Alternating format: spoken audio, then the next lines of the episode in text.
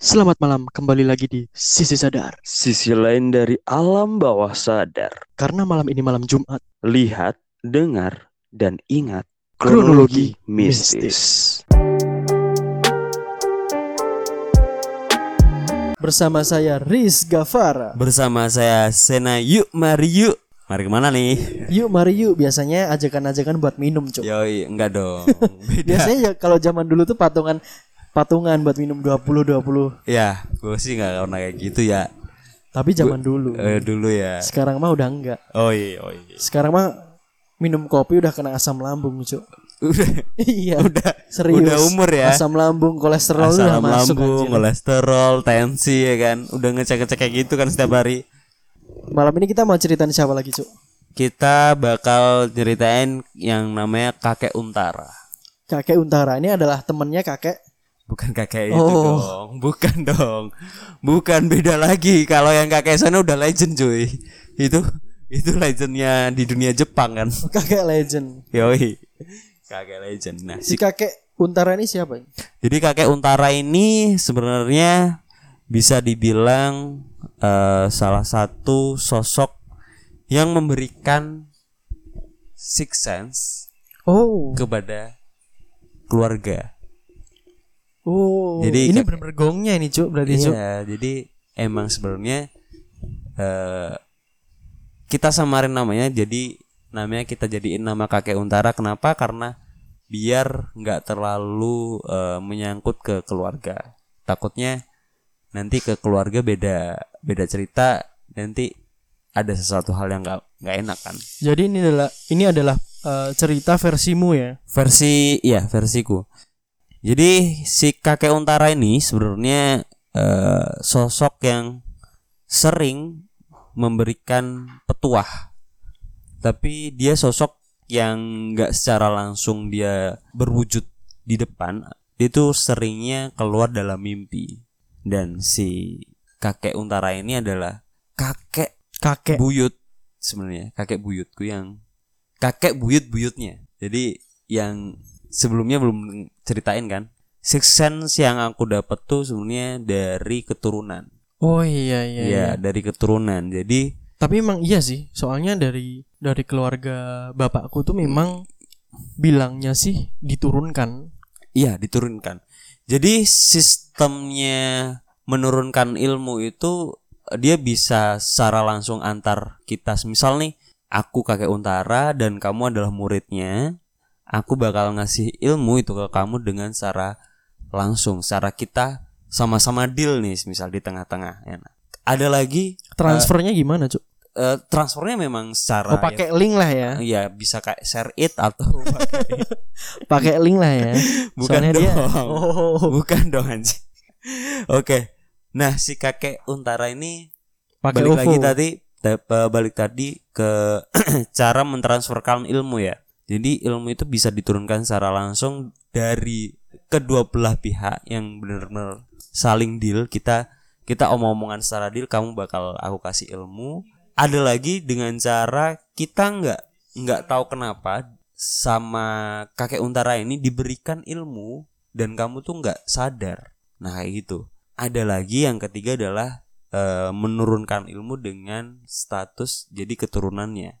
Jadi keturunannya itu bakal mendapatkan eh, salah satu ilmu yang ada di kakek untara.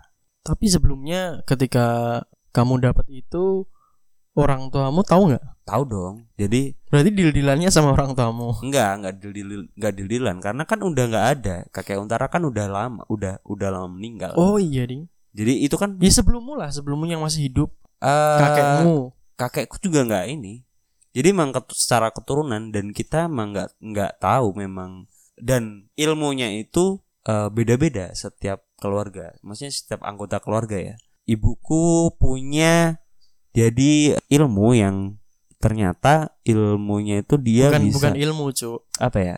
Eh, Kelebihan. kelebihan ya. Keil- kelebihan yang diberikan oleh Tuhan tuh dia bisa jika memikirkan sesuatu atau dia memikir- memikirkan apa pun tuh pasti kejadian nah kayak gitu jadi pernah satu ketika aku tuh dulu sakit selama dua minggu di rumah sakit dan diagnosa para dokter tuh berbeda-beda.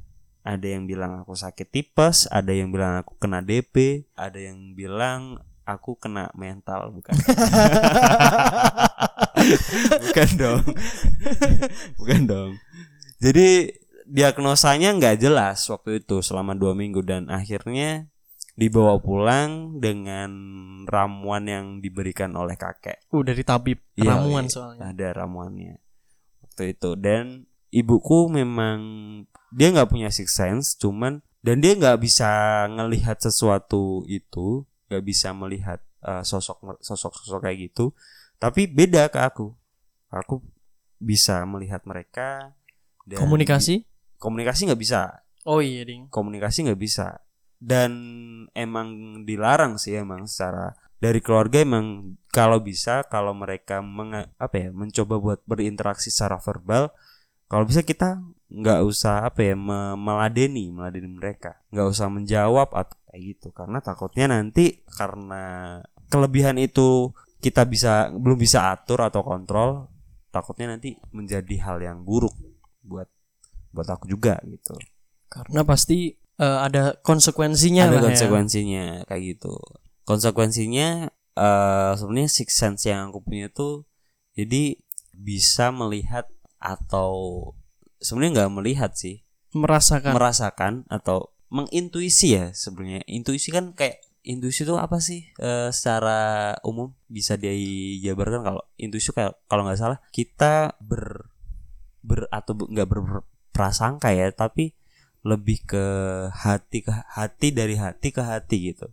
Intuisi. Jadi waktu itu Apa sih? Cuma nggak paham aku gue anjir. nggak paham ya gue juga Dari nggak hati ke paham hati. jadi kayak gini nih misal kita udah temenan lama kan jadi tiba-tiba kamu ngerasa sakit dan aku tuh tahu nah kayak gitu Oh iya iya. nah kayak gitu jadi kita udah ada apa ya ikatan lah secara ikatan secara- batin. ikatan batin nah kayak gitu hal-hal yang kayak gitu tuh six sense yang kan six sense itu sebenarnya banyak tipe tipe tipenya ya ada six sense yang bisa melihat sosok mereka ada six sense yang bisa merasakan dengan cara yang berbeda atau dia bisa berinteraksi secara langsung Meramalkan masa depan bisa nggak sih? meramalkan masa depan kayak ahli nujum ya kan kayak Oh, gitu-gitu Ini Nah. siapa yang apa kan Yu, oh Mbak Yu. Mbak Yu Yang nah udah meninggal itu. ya, Mbak Yu. Iya seperti itu Ki Joko Bodo. Joko Bodo em, Limbat. Lim- Limbat beda lagi Oh iya. Limbat Limbat kan dia emang kerjaannya bikin ini kan nyentrik kan dia nah si Six Masa kerjaan nyentrik anjir. Iya, Enggak iya. ada cok kerjaan nyentrik. nyentrik kan dia Magician gak, dia itu magician. enggak magician lah nyentrik kan dia dia gak- dia tuh nggak bisa ngomong nggak ngomong nggak ngomong Itu Dia- pantangan, Cuk. nggak pantangan dia kan punya istilahnya kalau di stand up tuh apa ya apa eh, Persona. personal ya personanya Persona.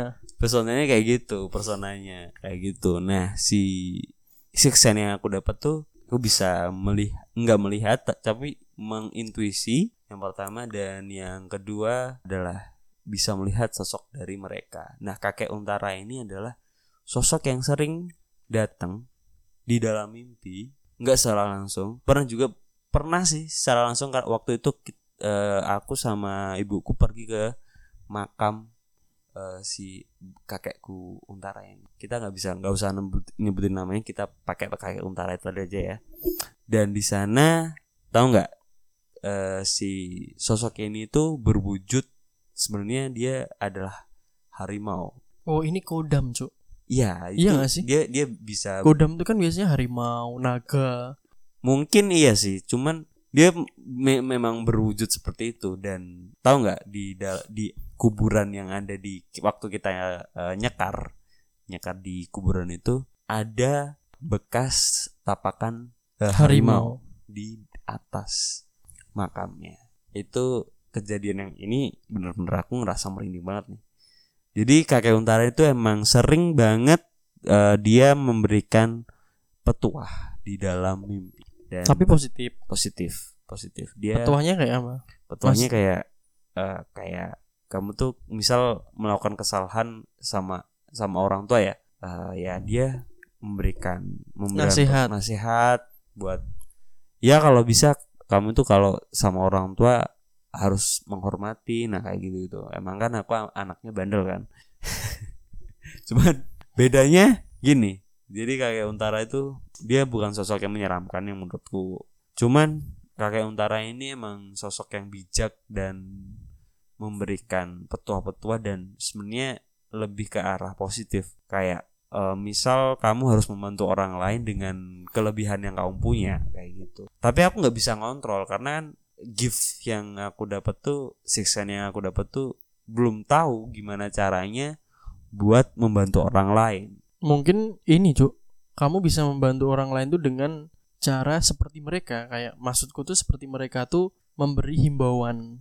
Ya nggak sih? Eh, iya memberi himbauan tapi kan kalau ibaratnya Tapi serem juga sih kalau tiba-tiba iya kamu punya makanya teman-temanmu mau ngapain terus kamu eh jangan itu nanti kamu iya gini. makanya makanya Apaan kan- sih anjing gitu. iya kan pasti kan orang sekarang kan kayak gitu kan nggak bisa nggak bisa mempercayai eh, eh, omongan dari eh, hal yang secara nggak logis bisa dipercaya. Nah gitu. Kakek untara ini adalah sosok yang lebih ke arah bukan ya dia menjaga sih. Dan mungkin alasan kenapa ke delapan sosok yang kita sebutin dan kita bicarakan sebelumnya di part-part sebelumnya itu mereka tertarik kepada aku sendiri. Itu yang memberikan mungkin mereka jadi ngikut ngikut ke aku. Karena kamu memang udah ada yang ngikutin, Iya ada yang ngikutin dan mereka mungkin berpikiran bahwa oh orang ini bisa nih diikutin nih gitu. ya diikutin dan di ini ya dihormati dan Diikutin. di, di follow dong. Kalau nggak di follow back gimana dong? Beda. Kakek Untara ini sebenarnya eh, bisa dibilang eh, salah satu apa ya kakek yang emang dihormati sih. Cuman dulu pernah sama ibuku diwanti-wanti kalau bisa kamu nggak usah main ke sana karena Ke sana mana? ke tempat eh petilasannya kakekku ini karena mungkin yang ditakutkan sama ibuku tuh eh, kamu bakal mendapatkan ilmu yang lebih atau kamu jadi lebih lebih ke arah yang negatif gitu. Karena kamu nggak bisa ngontrol ilmu yang kamu dapat. Tapi kamu pernah gak sih pengen? ah, enggak karena aku pengen sebenarnya pengen jadi orang normal. Sejujurnya ya. Sejujurnya Berarti kamu risih, Cuk. Dengan apa yang kamu miliki sekarang maksudnya dulu dengan- risih. Dulu risih.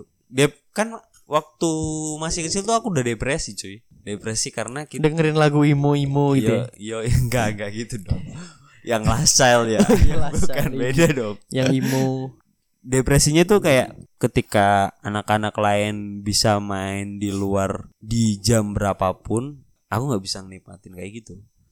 Hujan tetap harus di rumah nggak boleh keluar mainan air nggak boleh. Nggak mandi berarti nggak pernah mandi, lah dong, ya? mandi oh dong. mandi. Cuman nggak boleh mainan air yang maksudnya air hujan. air hujan atau main di kali atau kayak gitu gitu karena emang pantangannya mungkin di situ.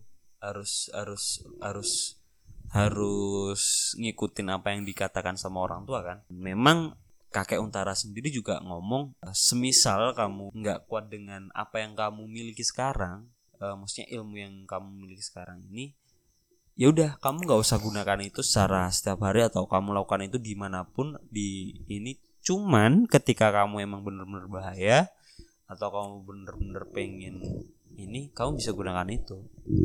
Yang penting kamu menggunakan itu dengan bijak dan eh, yang pasti hal positif hal lah ya. positif tidak menguntungkan diri sendiri kayak gitu. Eh, buat sekarang tuh kamu pernah nggak sih pengen pengen nutup itu? Kan bisa ditutup kan? Kalau bisa ditutup tutup di jal jal. Cuman beberapa kali juga aku di Rukia dibawa ke orang pintar sama aja tetap aja tetap aja. Jadi emang keturunan dari keluarga dari ibuku tuh memang keturunan yang sebenarnya salah satu keturunan yang memiliki kekuatan magic sendiri. Kayak gitu. Jadi ke arah Mitch lah ya. Keluargamu tuh Mitch. Apa tuh Mitch? Di oh, Mitch namanya. oh Mitch, Mage, Mage, Iya. yoi. temannya Eudora. Ya Eudora. Kayak Kardita ya kan, yoi. tapi pakai lifestyle anjir Yoi. Nah, di Kakek Untara sendiri sebenarnya dia juga pernah aku diajarin gimana caranya kamu bisa buat ngontrol itu. Tapi sampai sekarang sebenarnya aku masih be- belajar buat ngontrol ngontrol. Sebenarnya ngontrolnya tuh bukan ngontrol ilmunya ngontrol emosinya. Karena kamu mendapatkan kayak gitu tuh pasti kayak emosi kamu tuh jadi jadi nggak nggak kekontrol itu yang sebenarnya Kayak ini gak sih ada sih beberapa beberapa video-video di apa ya di YouTube kayaknya ya. Hmm. itu orang-orang yang punya kayak gitu tuh ketika emosi tuh mereka ngeri gitu loh. iya nah itu yang yang ditakutin sama- Aing mau gitu. iya bukan Aing mau. Iya. Dan yang pasti aku juga pernah membayangkan jika aku sendiri kalau semisal di keadaan yang genting dan dan nggak bisa melakukan apa pun, si Alara dan kawan-kawannya mereka itu tuh datang dan mereka mencoba buat mencoba buat mem, apa ya memberikan kan support secara secara rohani sih. Dan kalau bisa ya kamu harus sholat kamu harus sholat lima waktu dan ya seperti itulah secara agamis lah kayak gitu Jadi sebenarnya nggak semua semua makhluk yang ngikut kita itu negatif ya. Malah mereka sebenarnya memberi nasihat-nasihat yang baik, Iya, positif kan? nasihat-nasihat yang baik sebenarnya Atau tergantung dari kita juga. Iya harus iya itu tergantung dari kita. Makanya yang aku tekanin dari part 1 sampai yang terakhir ini kan kita melihat dari sosok mereka dengan sisi apa ya? Bukan sisi menakutkan, tapi sisi apa yang bisa dipelajari dari mereka. Apa yang harus kita lakukan jika mereka itu kayak gimana? Kayak melakukan apa kayak gitu kan. Jadi bukan istilah kita tuh mengentertain sosok mereka itu dengan cara oh dia itu sosok yang menyeramkan, sosok yang ternyata menakut-nakuti atau sosok ini tuh yang eh, memberikan oh eh, di jalan ini tuh ada sosok yang gini.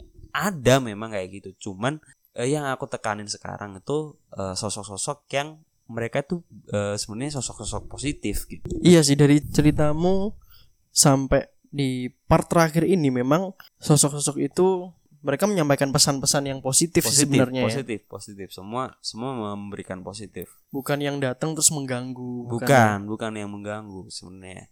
Cuman ada beberapa sosok yang sebenarnya memang mengganggu dan eh, nggak aku bahas di sini. Di part 1 sampai 9 ini adalah sosok-sosok yang mereka itu sebenarnya kita melihat dari sisi positifnya. Itu. Jadi kakek Untara ini adalah sosok yang sebenarnya dialah yang memberikan Kelebihan. kelebihan dari Tuhan. Dan siapa yang bakal diturunkan selanjutnya? Gak Gak kayak gitu dong Gak kayak gitu dong Itu kayak kuis aja anjing